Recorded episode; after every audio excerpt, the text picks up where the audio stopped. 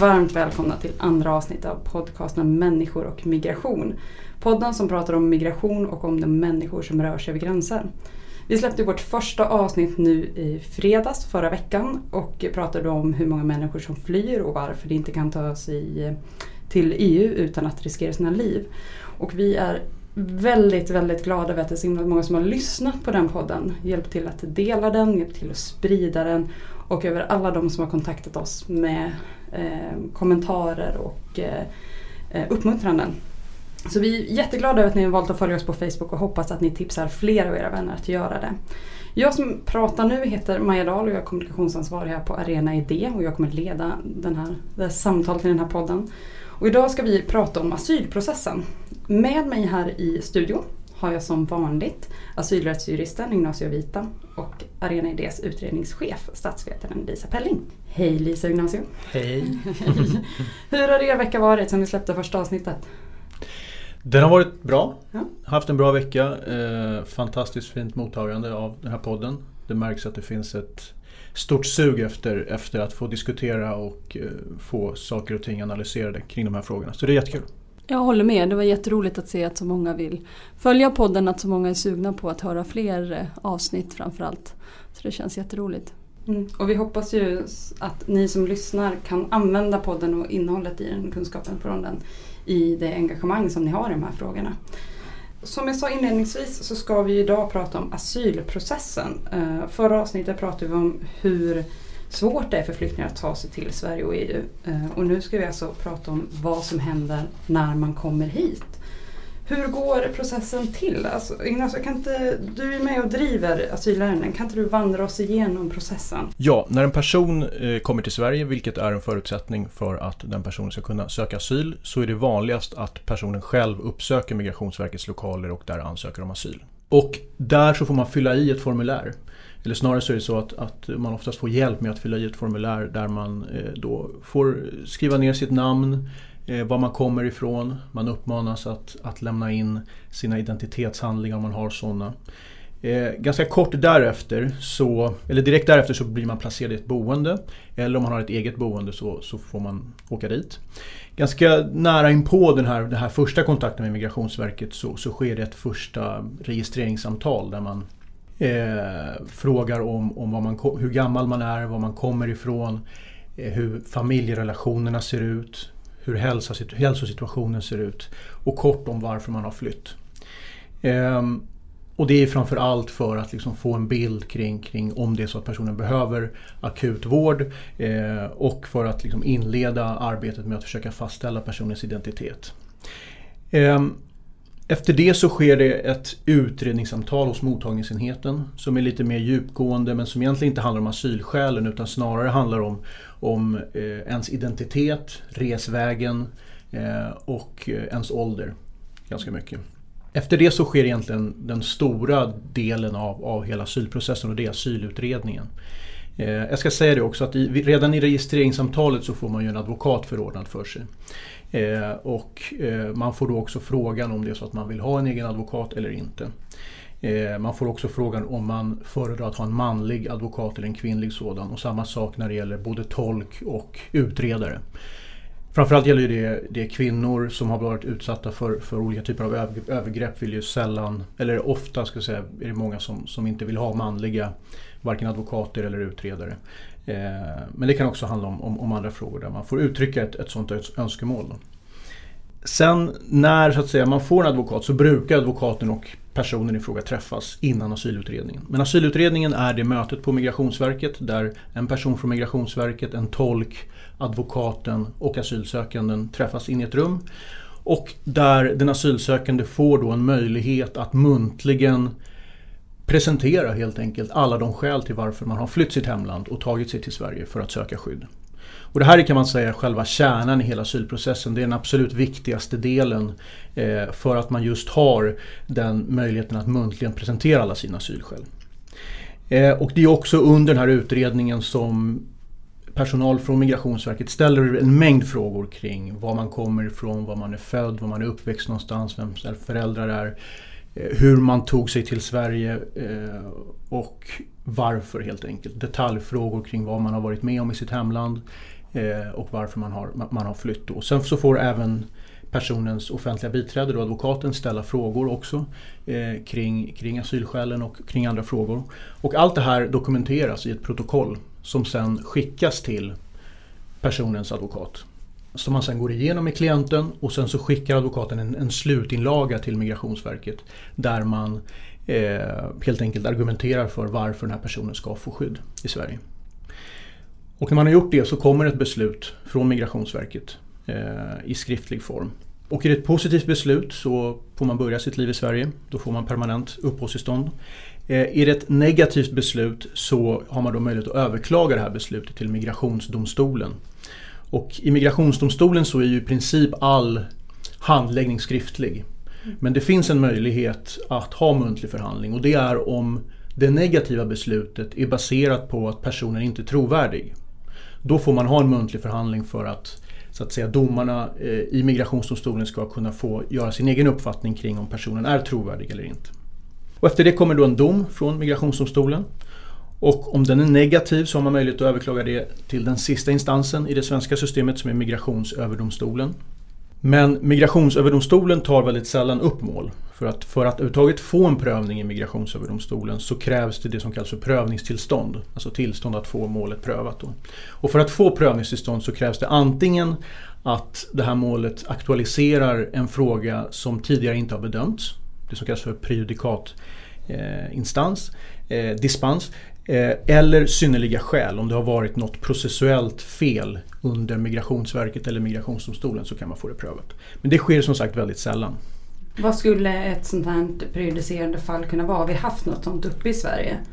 Absolut, Migrationsöverdomstolen meddelar ju domar hela tiden men, men eh, det är som det alltid är, det är samma sak i Högsta domstolen eller Högsta förvaltningsdomstolen. I och med att det är de prejudicerande instanserna så är det oftast eh, väldigt få mål som, som går upp dit. En situation som, som ibland finns det är ju att Europadomstolen har kommit med en, en vägledande dom till exempel där Eh, där till exempel Sverige har fällts för, för brott mot Europakonventionen. Och då kan Migrationsöverdomstolen ta upp den frågan som har aktualiserats där för att uttala sig om vilken betydelse det har för det svenska systemet. Jag tänker det man skulle kunna lägga till här är ju att det inte alltid har varit så att de här prövningen av Migrationsverkets beslut eh, sker i en, eh, i en domstol. Tidigare var det så att Migrationsverket eh, tog ett första beslut och var det ett negativt beslut så överklagades det till Utlänningsnämnden som var en, eh, en slags mellanting mellan en domstol och en politisk församling. Där fattades besluten av representanter för eh, riksdagspartierna. Men det här tyckte man inte kändes tillräckligt rättssäkert. Efter en lång process så instiftar man den här nya process, instans och processordningen då 2006. Ännu längre tillbaka i tiden så var det faktiskt regeringen som fick enskilda ärenden på sitt bord vilket skapade ett enormt tryck på den som då var migrationsminister eh, eller invandringsminister som det hette då att uttala sig i enskilda eh, fall. Eh, och jag vet inte vad du säger Ignacio men det finns ju både för och nackdelar med de olika systemen. Man kan nog hävda att det har blivit rättssäkrare när domstolarna har tagit över. Men det fanns en stor oro när det här systemet infördes bland annat att den kunskap som man hade samlat på sig på Utlänningsnämnden inte på ett tillräckligt bra sätt skulle kunna överföras till migrationsdomstolarna. Jag vet inte vad din utvärdering är nu, liksom några år senare? Alltså just när det gäller den här kunskapsöverföringen så så vet jag förstått så har ju de flesta som arbetade på, på Utlänningsnämnden har ju så att säga börjat arbeta inom, inom systemet. Alltså antingen på Migrationsdomstolen eller, eller på Migrationsverket. Så jag tror att, att den kunskapsöverföringen vet jag inte om den har, har brustit eh, egentligen. Däremot så, eh, så är det alldeles uppenbart tycker jag att, att det finns en Alltså Migrationsöverdomstolen har eh, beviljat prövningstillstånd i väldigt få ärenden. Det finns fortfarande väldigt tydliga oklarheter kring olika begrepp inom migrationsrätten, hur de ska tillämpas, hur trovärdighetsbedömningar ska göras. Eh, så, att, så att rättsområdet lider fortfarande idag av ganska stora rättssäkerhetsbrister eh, som, som faktiskt inte har, tycker jag, har, har åtgärdats på det sättet som man hade önskat. Eh, däremot kan det vara så att det här är liksom en fråga om tid. Eh, men det här är någonting som, som jag gärna vill liksom återkomma till och det är ju att det är som migrationsrätten som rättsområde, både när det gäller forskningen, när det gäller tillämpningen och när det gäller lagstiftningen, är ett rättsområde med stora problem. Och de personer som drabbas av det är ju personer som är asylsökande, som inte har en stark röst i det svenska samhället. När övergrepp begås mot dem så är de antingen inte i Sverige eller så har de gömt sig i Sverige vilket gör att de inte kan liksom artikulera sina krav jämfört med många andra rättsområden. Och det gör att, att det liksom är, det är samma sak med, med både utredare eller advokater som inte gör ett bra jobb, eh, uppmärksammas sällan för att, för att eh, de asylsökande kanske inte ens vet om att de har gjort fel eh, och de har, saknar liksom de här vägarna för att uppmärksamma allt det här. Just, och detta trots att konsekvenserna av att eh, man får en klåpare till advokaten, någon som inte är tillräckligt eh, bra, är, kan vara helt förödande. Ja. ja. Verkligen. Jag tänker att vi kommer komma tillbaka till det där men att, för just nu öppnas det väldigt mycket frågor i mitt huvud i alla fall när vi pratar om Sverige och vad Sverige har att förhålla sig till. Eh, vad är det för direktiv, vad är det för konventioner vi måste förhålla oss till och vad är det som krävs för att en person ska få stanna? Lisa, kan du hjälpa oss lite med det? Ja, man kan säga att det finns några väldigt grundläggande dokument. Och det, det hela börjar som i så många andra områden som rör de mänskliga rättigheterna med eh, FNs deklaration om de mänskliga rättigheterna från 1948. Och där i finns den berömda artikel 14 eh, som lyder var och en har rätt att i andra länder söka och åtnjuta asyl från förföljelse. Så det här ordet förföljelse är väldigt centralt i det här. Eh, och då finns det ett undantag från den rätten och den formuleras i deklarationen så här. Denna rätt får inte åberopas vid rättsliga åtgärder som genuint grundas på icke-politiska brott eller på gärningar som strider mot Förenta Nationernas ändamål och grundsatser. Och det här har tolkats som att man inte får söka asyl om man till exempel har begått eh, krigsbrott eller på annat sätt har verkat eh, i, mot uppfyllandet av, av FN av, av deklarationen om de mänskliga rättigheterna. Man kan också nämna artikel 13 som finns i samma eh, deklaration eh, och det är att eh, var och en har rätt att lämna eh, varje land, även sitt eget och att man har rätt att återvända till sitt eget land. Eh, och det här är också en, en, eh, en viktig del av, av flyktingars så att säga, rättsliga status. Sen finns det då flyktingkonventionen eller Genèvekonventionen som den ofta kallas från, från 1951 och där är, eh, lägger man fast vad definitionen av en, av en flykting eh, är.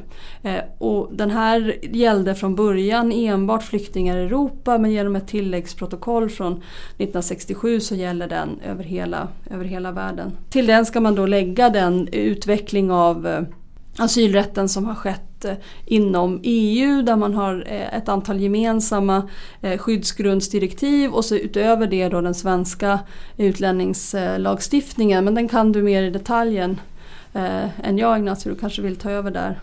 I utlänningslagens fjärde kapitel så står det då vad som måste vara uppfyllt för att man ska få skydd i Sverige.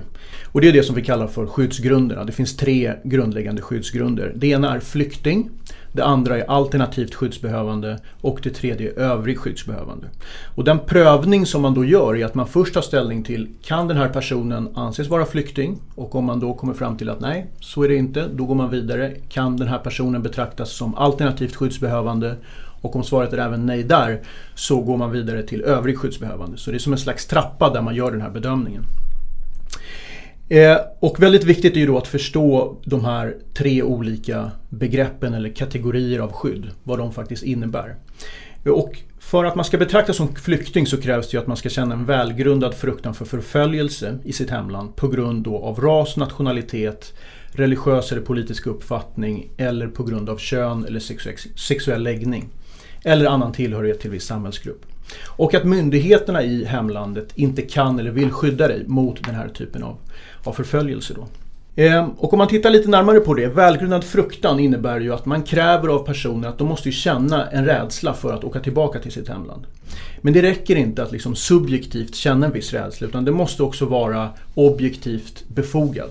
Och det man tittar på då det är ju situationen i hemlandet. Om personen i fråga säger jag är rädd för att bli utsatt för tortyr så tittar man, finns det rapporter från internationella människorättsorganisationer och FN som talar för att det förekommer tortyr i, i en viss utsträckning i det landet. Ja, då, då är fruktan så att säga befogad eller som det heter enligt lagens ordalydelse välgrundad fruktan. Sen måste man har han välgrundad fruktan för förföljelse. Och förföljelse är ju ett centralt begrepp som Lisa varit inne på eh, och som är väldigt centralt i hela migrationsrätten skulle jag vilja påstå. Och det är också ett begrepp som är väldigt oklart vad det faktiskt innebär. Eh, själva innehållet i förföljelse, vad som kan utgöra förföljelse. Eh, det man kan säga är att det måste vara en behandling som är av väldigt allvarlig art. Som utgör en allvarlig kränkning av någon grundläggande mänsklig rättighet. Och det man kan säga klart och tydligt är ju att, att blir man utsatt för en behandling som, som hotar ens liv eller ens frihet, ja då, då är det solklart att vi pratar om, om förföljelse. Samma sak i princip om man, om man utsätts för tortyr eller, eller, eller den typen av väldigt allvarliga kränkningar.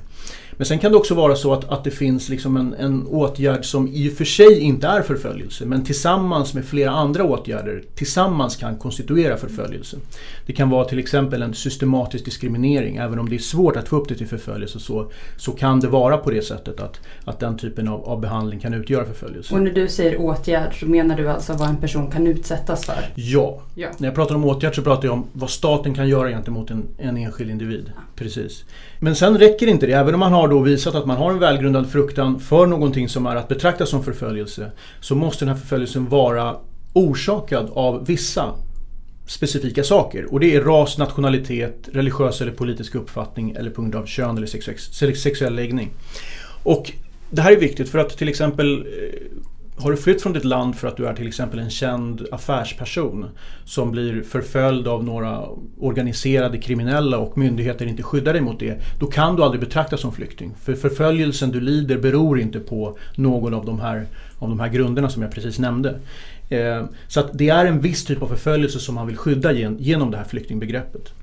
Och sist men inte minst så måste man visa att, att myndigheten inte vill skydda en mot det här. Och det där är också otroligt, eh, tycker jag i alla fall, otroligt oklart vad man menar med att myndigheterna vill eller kan skydda en. Eh, det man talar om är att det måste finnas ett, en avsaknad av ett, av ett godtagbart myndighetsskydd. Eh, och många gånger så kan man ju eh, se länder som i och för sig rent formellt eh, skyddar människor. Eh, men de investerar inga pengar i till exempel att utreda brott mot kvinnor till exempel. Är det ett godtagbart myndighetsskydd eller är det inte ett godtagbart myndighetsskydd? Så att det finns liksom ganska stora oklarheter kring hur man ska tolka det här, det här begreppet myndighetsskydd. Eh, och det gör att, att det blir ganska svårt att bli erkänd som flykting på grund av de här, alla de här begränsningarna som jag nu har nämnt. Mm. Det finns ju, eh, uppstår ju inte sällan situationer där en myndighet, ett land kan fungera i huvudstaden och där eh, asylsökande därför eh, bedöms kunna få skydd från förföljelse till exempel i Kabul eller i Bagdad men inte i andra delar av Irak eller andra delar av Afghanistan vilket lämnar många som tvingas återvända i en väldigt utsatt position för kommer man i en stad där man inte har anhöriga, där man inte har nätverk så kan man ha väldigt svårt att använda sig av det här skyddet, nu gör jag citattecken i luften här eftersom det, det är väldigt svårt att i praktiken komma i åtnjutande av det så där är, mm. är det svåra eh, avväganden också. Ja, men precis, för det, det, det är ju nästa steg och det är ju att eh, när man väl har bevisat allt det här så kan Migrationsverket å sin sida säga att men vi tror att du kan flytta till, till den norra delen av landet och där kommer du inte bli utsatt för förföljelse. Det som kallas för internt flyktalternativ. Så att det måste man visa också att, att eh, eh att det inte finns något internt flyktalternativ som man, som man kan, kan åka till. Och det är ju framförallt relevant när det är rebellgrupper eller när det är väldigt oroligt inom vissa regioner. För att är det en stat som kontrollerar hela området som förföljer dig, säg en flykting från Iran till exempel, så finns det inget internt flyktalternativ. Det finns ingen, ingen del av Iran som statsmakterna inte har kontroll över. Och därför så blir den frågan inte, in, inte relevant. Men till exempel i ett land som Irak eller Somalia där, där det finns regionala grupperingar och där rebellgrupper är, är kontrollerade i, i vissa regioner men inte i andra så, så kan man till exempel vara förföljd i södra Somalia. Men om man kan åka upp till norra Somalia så anses man inte vara förföljd utan att det är ett internt flyktalternativ. Hur som helst, det här är själva flyktingbegreppet. Det är, det, det är de här olika delarna som det består av. Och om man då inte betraktas, om, om hela det som den asylsökande har berättat inte lever upp till de här kraven på flykting, då går man vidare och gör bedömningen, eh, är det så att personen är alternativt skyddsbehövande? Och det är för att man ska så att säga kunna, kunna inbegripas i det så krävs att det ska finnas en grundad anledning till att anta att personen vid ett återvändande till hemlandet skulle löpa risk att straffas med döden eller utsättas för kroppsstraff, tortyr eller annan omänsklig behandling eller bestraffning. Eller om man löper en allvarlig och personlig risk att skadas på grund av urskillningslöst våld på grund av en inre eller yttre väpnad konflikt. Det här lät ju jättemycket. Man kan dela upp det här i två olika led. Det första ledet handlar om ett tortyrförbud kan man säga. Det vill säga att du får aldrig skicka tillbaka någon till ett land där den personen riskerar att utsättas för tortyr. Så att om den asylsökande kan göra sannolikt att jag har utsatts för tortyr och kommer att utsättas för tortyr igen när jag åker tillbaka. Eller det finns en dödsdom på mig i mitt hemland som kommer att verkställas. Ehm, då, eh, då är man att betrakta som alternativt skyddsbehövande. Och det här tortyrförbudet är viktigt att förstå att det har liksom en absolut karaktär. Det betyder alltså att det spelar ingen roll hur farlig du är eller om du är terroristmisstänkt eller om du har begått väldigt grova brott i ditt hemland eller i Sverige. Du får aldrig under några som helst omständigheter utvisa en person till tortyr. Det är det som menas med ett absolut, eh, ett, ett, ett absolut tortyrförbud. Trots detta sker det Just har vi sett exempel på det även i närtid. Det finns ett begrepp som kallas diplomatiska garantier. Vissa stater, inklusive Sverige, anser att man kan få en garanti från en stat som man i och för sig vet använder sig av tortyr. Och där man i och för sig vet att den typen av brott som utvisade asylsökande har gjort sig skyldiga till enligt den staten eh, brukar leda till att man torteras i samband med förhör. Att man ändå då så att säga tror att man kan inhämta någon form av garanti. Titta här har statsledningen skrivit under på att just de här två som det handlade om i, i det svenska fallet inte ska utsättas för tortyr. Men jag tror att vi kommer tillbaka till det i ett annat avsnitt för vi har en av dem som är mest kunnig inom det här området med oss i studion så vi ska låta dig prata till punkt på den frågan lite senare.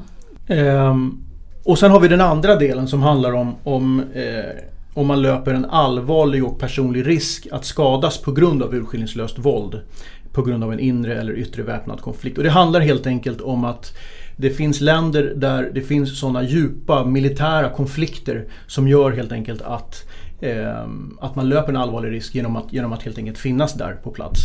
Eh, och, eh, så antingen kan det vara så att, att konflikten och den militära konfrontationen är så pass allvarlig att, att bara din, din existens på platsen eh, är ett problem och gör att du direkt eh, är, har rätt till skydd.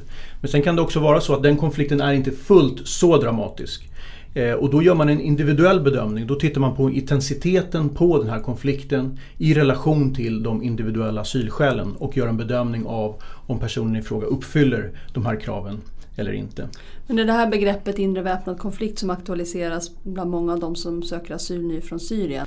Där Migrationsverket har gjort bedömningen att det råder en inre väpnad konflikt och att man därför så att säga har en, en grund för asyl om man kommer från Syrien.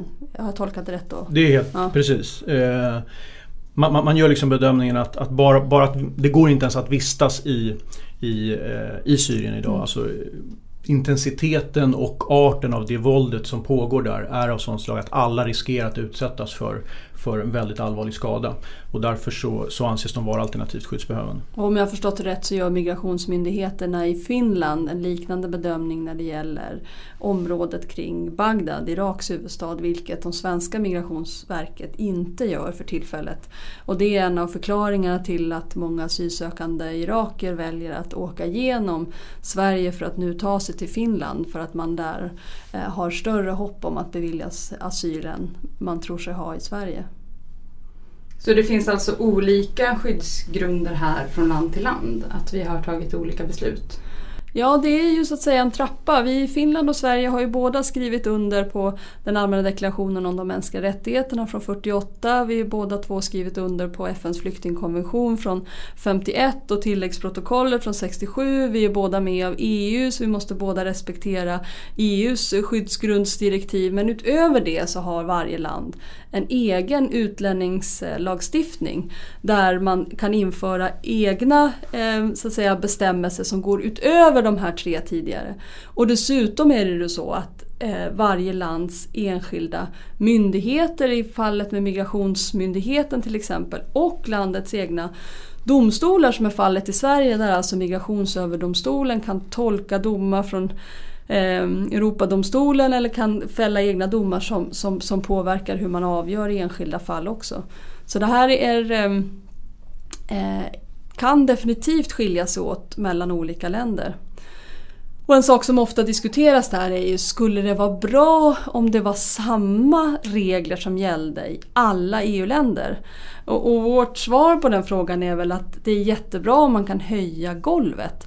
Alltså att säga att fler människor kan få skydd i fler e- EU-länder, att man skärper lagstiftningen i, i, i den betydelsen i fler EU-länder. Däremot så är det viktigt att vi behåller en möjlighet att hela tiden också höja taket. Så att säga att hela tiden gå före och förbättra lagstiftningen som det finns många exempel på att man har gjort. Till exempel så har vi eh, lagt till förföljelse på grund av kön i den svenska lagstiftningen som, som inte har, har funnits i de internationella konventionerna.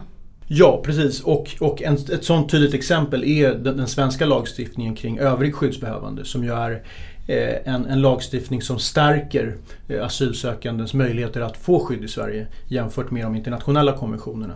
Som ju ger till exempel personer möjlighet att få stanna eh, på grund av att det är en miljökatastrof i deras hemländer.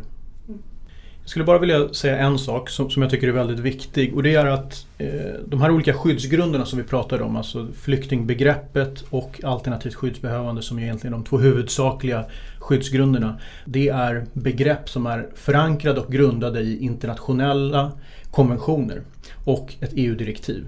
För att eh, flyktingbegreppet det är en direkt kopia av det som står i FNs flyktingkonvention. Och alternativt skyddsbehövande är en direkt kopia av det som står i EUs skyddsgrundsdirektiv. Och det innebär att svenska politiker har inga möjligheter egentligen att begränsa det här skyddet genom lagstiftning. Utan FNs Genèvekonvention är alla eh, undertecknade parter eh, bundna av och samma sak gäller EUs skyddsgrundsdirektiv. Och det gör att politikers handlingsutrymme är väldigt begränsat när det gäller just asylinvandringen. Så det är därför som de här förslagen om att minska asylinvandringen med 90% till exempel eller att ha kommuntak för att vi har många bostäder, eller för lite bostäder. Det är förslag som inte är möjliga att genomföra om man vill Eh, uppfylla de förpliktelser som vi har enligt internationell rätt.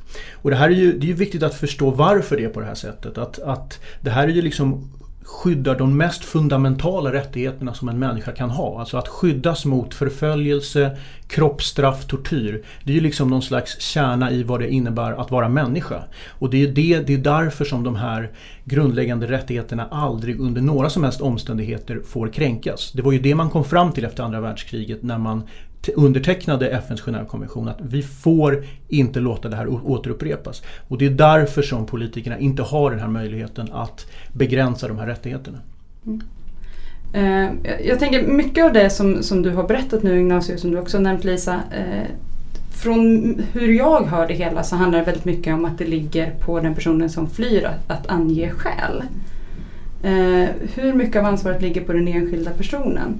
Mm. som kommer. Och hur mycket kan, kan du som, som asylrättsjurist hjälpa den med? Precis, alltså det man kan säga generellt sett så har eh, den asylsökande det man kallar för en initial bevisbörda. Bevisbörda innebär ju att, att det, är den, det är den asylsökande som måste bevisa helt enkelt att man har eh, eh att man uppfyller de här kraven för att få stanna. Eh, och man måste göra det, det, det, beviskravet som brukar anföras är att man måste göra det sannolikt att man har en välgrundad fruktan för förföljelse till exempel. Eh, men när man väl har, har så att säga berättat de, de initiala uppgifterna så kan, brukar man se att det uppstår en delad utredningsbörda mellan den enskilda asylsökande och Migrationsverket som tillsammans ska så att säga, utreda eh, alla relevanta omständigheter. Men det är alldeles uppenbart att, att det är den enskilde som har en väldigt tung bevisbörda i praktiken. Eh, och Det som man som advokat kan göra Eh, det är ju att förbereda den asylsökande på den muntliga utredningen. Förklara för den asylsökande vad den muntliga utredningen går ut på. Hur viktigt det är att man berättar saker på ett sammanhängande sätt. Att man inte ger motstridiga uppgifter. Att man försöker ge så detaljerade uppgifter som möjligt. Och att man berättar allt på en gång. Att man inte kommer efter den, den asylutredningen och vill komplettera uppgifter. Att man inte ger motstridiga uppgifter. Till exempel att först säger man att ens föräldrar är döda och i nästa stund så säger man att, att det var föräldrarna som hjälpte en att fly. Alltså den typen av, det, det, den urholkar ju helt direkt så att säga, trovärdigheten.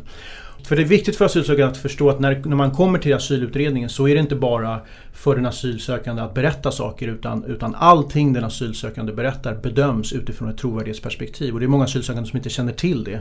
Och det är många asylsökande som är väldigt rädda och oroliga för att tala med myndighetspersoner.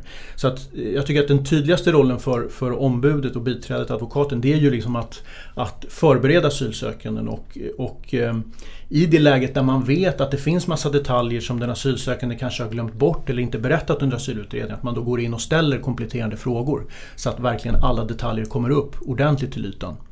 För det som är ganska unikt med asylmålen till skillnad från många andra liksom, rättstvister eller processer det är ju att det finns väldigt sällan bevisning. Det finns väldigt sällan skriftliga intyg. Det är ju inte så att diktaturer utfärdar intyg om, om att man har torterat någon. Liksom, utan utan det, det, finns inga bevis. Utan det enda som finns det är den muntliga berättelsen. Eh, och den, det är jätteviktigt att den är just sammanhängande och, och eh, logisk och detaljrik och sådana saker. Och det är det som man, man har till uppgift tycker jag, att, att få fram det i den muntliga utredningen. Mm. Och där är väl ett viktigt budskap till alla de som kommer i kontakt med asylsökande att, att förbereda en person på ett sånt här förhör det görs bäst av en som är expert, någon som är jurist. Däremot så kan man som medmänniska ge just eh, den asylsökande den trygghet, det är mod, den liksom styrka som krävs för att utsätta sig för det här väldigt, väldigt potentiellt sett väldigt jobbiga förhöret där man verkligen måste eh, så att säga vara beredd att berätta om väldigt svåra upplevelser och, och göra det på ett, på, ett, på ett trovärdigt sätt. Så där, där, kan, där kan människor verkligen hjälpa, hjälpa till. Mm. Och många gånger är man just på grund av de trauman som man har genomlevt både i sitt hemland och på resvägen hit har man ju väldigt svårt att ge en sammanhängande berättelse till exempel. Komma ihåg datum, platser. Eh, alltså traumatiserade minnet är ju selektivt och många gånger så kommer inte det minnet fram direkt utan det tar ett tag att komma fram. Och då är det också väldigt viktigt som som juridiskt ombud att, att eh, verkligen förklara eh, varför, det har, varför det inte har gått att lämna alla uppgifter i den muntliga för förhandlingen. Eller ut, alltså den muntliga asylutredningen. Eh, så det finns jättemånga centrala och viktiga uppgifter som ett ombud kan göra för att eh, stärka den asylsökandes Det finns en diskussion där om huruvida det vore bättre att ersätta det muntliga förhöret med en skriftlig inlaga. Hur, hur ser du på det? Så att man, man helt enkelt skulle liksom tillsammans med ombudet skriva ner sin historia istället för att göra det. Så var det ju tidigare. Mm. Innan, innan jag började arbeta där. Men, eller innan jag började arbeta med de här frågorna. Men Eh, jag, det är jättesvårt för mig att, att, bedöma om det var bättre eller sämre. Det jag vet är ju att, att det tog mycket längre tid och man har liksom velat effektivisera den här processen och därför så, så har man det på, på det här sättet. Men nu har ju du pratat om Migrationsverket och, och lite grann om deras roll. Eh, men vad är det de gör egentligen? Vad gör de när de har fått eh, vad gör de med asylutredningen när de har fått informationen från, från ombudet? Hela asylutredningen, eh, det är information både, både från den asylsökande och från ombudet och efter det så eh, tittar man helt enkelt igenom, analyserar all den, allt det material och fattar helt enkelt ett beslut som oftast har en ganska liknande struktur. Det man börjar med det är att titta på identiteten.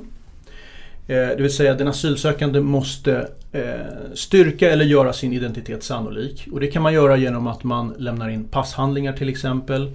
Eh, man kan lämna in körkort, i alla möjliga former av identitetshandlingar. Många gånger så har ju asylsökande inte det. Ehm, för att de har kommit hit på ett illegalt sätt eller kommit hit med pass som inte är deras egna. Ehm, många gånger så har de inte pass för att eh, eh, det helt enkelt inte har gått att ta med sig det. Alltså många gånger så, eh, menar, ponera själv, du, du befinner dig i en, i en militärdiktatur, din mamma ringer och säger eh, militären har varit här, de har sökt igenom hela lägenheten, de letar efter dig, vi har ordnat en smugglare, du måste vara där, prick. Då är det inte så att man liksom sätter sig och gör en att göra-lista utan, utan då gäller det att dra. Och, och i det läget så tar man inte med sig det man behöver. Så många gånger är det väldigt många asylsökande som har alla sina handlingar i sitt hemland fortfarande. Eh, eller att de har beslagtagits av, av myndigheterna i hemlandet. Ehm, och då får man, så det, det, är det första steget, identiteten. Och då, får, då är det så att Migrationsverket gör en, en, om man inte har identitetshandlingar så får man eh, massa frågor om var man kommer ifrån, hur det ser ut, där man bor. Hela, försöker på andra sätt eh, göra den här identiteten sannolik. Samma sak är det med hemvisten, var kommer man ifrån? Man berättar var man kommer ifrån och har man inga identitetshandlingar som visar var man är född så får man ju också berätta om det. Och då kan det vara ganska ingående frågor om, om eh, liksom geografin kring, kring där man bor och sådär. Språkanalyser används ibland. Det vill säga när man säger att man kommer från en viss region av ett land och Migrationsverket tvivlar på det så kan man få göra en språkanalys. Det finns jättemånga problem med det. Det hinner vi inte prata om idag. Eh, men det skulle vi verkligen behöva prata om jättemycket. Efter det eh, så kommer då själva prövningen av skyddsskälen då. Och den kan man säga den består egentligen av två olika delmoment. Det första är liksom tillräcklighet och det andra är trovärdighet. Eh, och tillräcklighet, man kan säga att de absolut flesta negativa besluten som Migrationsverket fattar, de fattas på grund av att det som den asylsökande berättar inte är tillräckligt allvarligt för att motivera skydd. Man tycker helt enkelt inte att den behandling som den personen antingen har utsatts för eller kommer att utsättas för är av, av den karaktären att det motiverar till skydd. Man kanske tycker att det finns myndigheter som kan lösa de här problemen.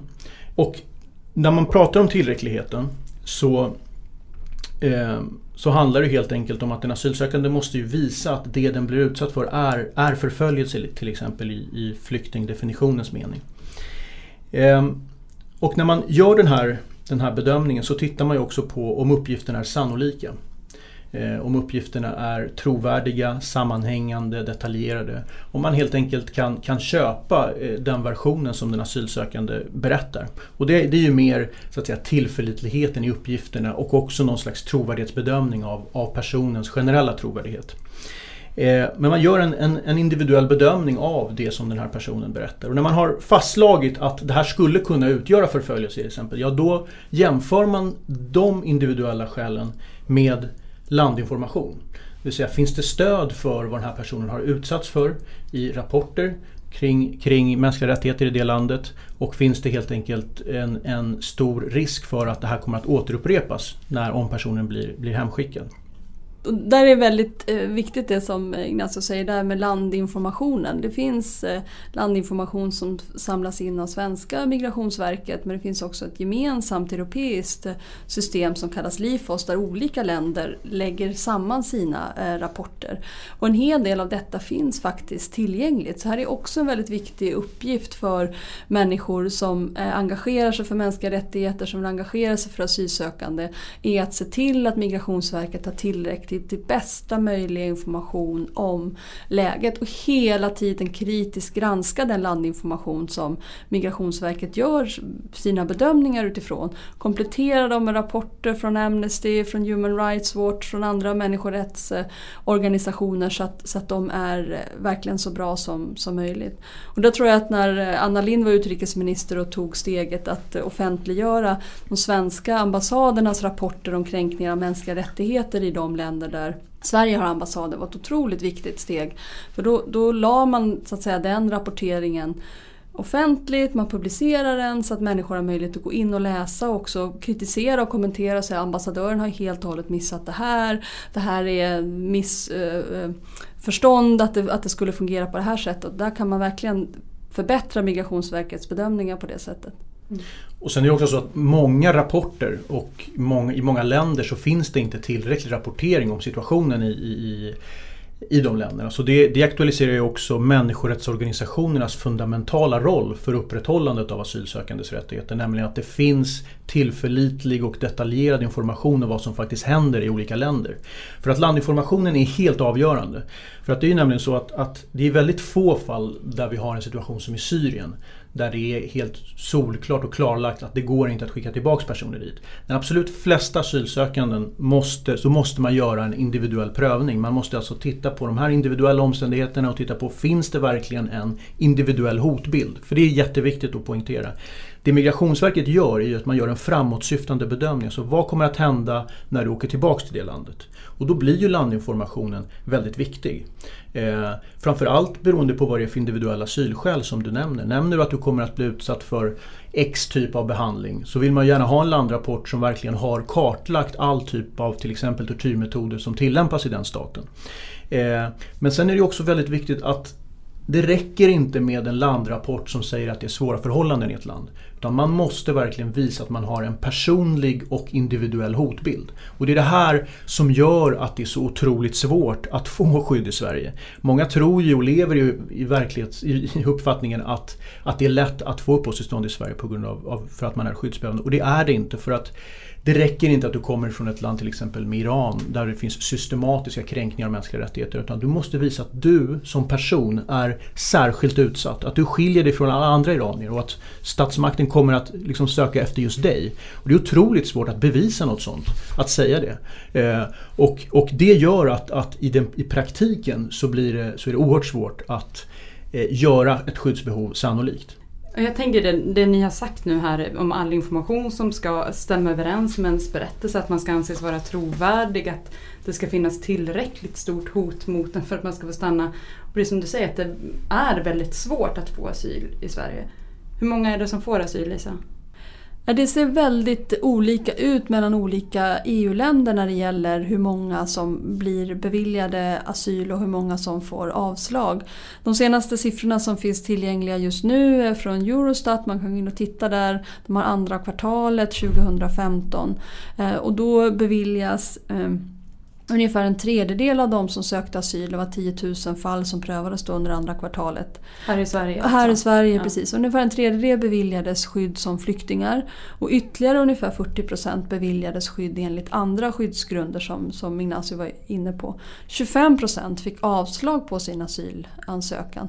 Och där kan man jämföra med andra europeiska länder under samma period så fick 60 procent, över hälften, avslag på sin asylansökan i Storbritannien. I Frankrike var det tre fjärdedelar, 75 procent som fick eh, avslag. Så det här visar ju att, att eh, trots att man har undertecknat samma eh, deklaration om de mänskliga rättigheterna, samma flyktingkonvention, att man ingår i samma union, de undantag för Storbritannien som inte samarbetar med EU kring migrationsfrågorna, så har man ändå så, fattar man så pass olika beslut. Kan det säga någonting också om vem det är som tar sig hit eller handlar det bara om hur man tolkar? Det är självklart att det handlar också om vilka grupper som söker asyl och till Sverige har väldigt många syrier just eh, sökt sig och det gör att eh, beviljandegraden blir högre på grund av hur läget i Syrien ser ut. Men det är inte den enda förklaringen. Det ser ganska olika ut även för samma grupper av asylsökande i olika europeiska länder. Tack för de siffrorna Lisa. Eh, det börjar bli dags för oss att avrunda här. Eh, men innan vi avslutar så tänkte jag bara kolla. Eh, är det någonting som ni har tänkt på som har liksom varit som veckans migrationshändelse?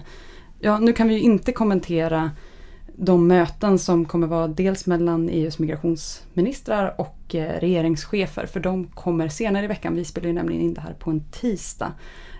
Och släpper det först på fredag. Så då kommer de här mötena har inte varit där när vi spelar in, men kommer ha varit när vi släpper. Så vi kommer kommentera det nästa avsnitt. Ehm, men Lisa, är det någonting som du har tänkt på? Jag skulle gärna lyfta det att jag eh, fick möjligheten att vara med och kommentera veckans händelse i Godmorgonvärlden i P1 som ni vet sänds på söndagmorgnar och då fick jag på fullaste allvar frågan om det verkligen är rimligt att kommunen och staten hjälper flyktingar som bara reser igenom Sverige, alltså flyktingar som inte söker asyl här utan till exempel reser genom Sverige för att ta sig till Finland. Det finns mycket man kan säga om den frågan. En sak är ju människor väljer att inte söka asyl i Sverige för att de fruktar för sina liv. Jag tycker att Ignacio precis har beskrivit det här att olika länder tillämpar samma flyktingkonventioner på olika sätt och dessutom har varje land en nationell lagstiftning. Och man gör väldigt olika bedömningar från land till land och i fallet mellan Sverige och Finland så gör Finland en bedömning att våldsnivåerna i Bagdad just nu är så höga att det inte är rimligt att människor kan få eh, skydd från förföljelse där utan att man måste beviljas uppehållstillstånd. Och då är frågan, vad ska man göra med människor som reser genom Sverige? Ska kommunen stå för kostnader för sånt som övernattning, ett mål mat och första hjälpen? Eh, och mitt svar på den frågan är helt självklart. Eh, och, och liksom varm i hjärtat fortfarande jag tänker på att alla de hjälpare som nu har stått på centralen i nästan två veckor som är helt slut. Jag känner många av dem som har blivit, de har fått influensa, de har liksom gått in i väggen. De står faktiskt fortfarande där trots att kommunen fortfarande inte har förstått att de borde gå in eh, och hjälpa till och att det är det mest grundläggande. Och nu hör jag tecken på att det är så att kommunpolitikerna nu har förstått att de behöver inventera vilka gymnastiksalar som man skulle kunna använda, att en och annan skolbesök bespisning kanske skulle kunna öppna på kvällen. Eh, det, det eh, får mig att bli väldigt optimistisk för jag tror att det är verkligen den sortens välkomnande som, som Sveriges huvudstad skulle behöva ge till de som kommer. Mm. Jättebra och väldigt goda tecken helt enkelt. Eh, det jag skulle vilja lägga till är ju att vi har fått väldigt fin feedback på att den här podden går att använda i utbildningssyfte. Och en annan sak som går att använda i utbildningssyfte är Röda Korsets ungdomsförbunds rollspel på flykt. Om du är en lärare eller en eh, fritidsledare eller chef eller ledare för en organisation där ni vill prata om de här frågorna och prata om dem på ett kanske lite mer insatt sätt så ta jättegärna hjälp av Röda Korsets ungdomsförbund. Deras rollspel på flykt eh, är väldigt, väldigt hjälpsamt i sådana situationer. Eh, ja, vi kommer lägga upp en länk på Facebookgruppen så att ni kommer hitta dem där. Eh, och med det sagt så är det dags att avsluta veckans avsnitt. Nästa avsnitt kommer vi sända, eller släppa kanske jag ska säga. sända gör vi inte. Vi ska släppa det den 9 oktober, eh, alltså om ungefär två veckor. Och då kommer vi att prata om ensamkommande barn. Hur går då en åldersbedömning till och vad händer när den fyller 18 är några av de frågor som vi kommer att behandla i det avsnittet. Och om det är så att ni inte kan vänta två veckor tills ni hör en Arena Idé-podd så Lyssna nästa vecka när Pengar och politik släpper sitt avsnitt som diskuterar budgeten med Karolina Ekholm som är statssekreterare på Finansdepartementet. Det kommer bli jättespännande. Har ni frågor om dagens avsnitt eller kommentarer på dagens avsnitt så får ni jättegärna antingen då twittra dem direkt till Arena Idés konto på Twitter, att arenaidé. Eller skriva det på Facebook-sidan. Vi tar jättegärna emot kommentarer och frågor där och hoppas på att kunna besvara dem i nästa avsnitt. Eh, men det var allting för oss så länge. Gilla oss gärna på Facebook, sprid oss gärna i andra sociala medier och eh, ladda ner oss på kompisars telefoner. Det är mycket tacksamt att vi börjar prata mer om de här frågorna. Eh, men det var allt för oss så länge. Tack så mycket för att ni har lyssnat. Vi hörs om två veckor. Hej då. Hej då.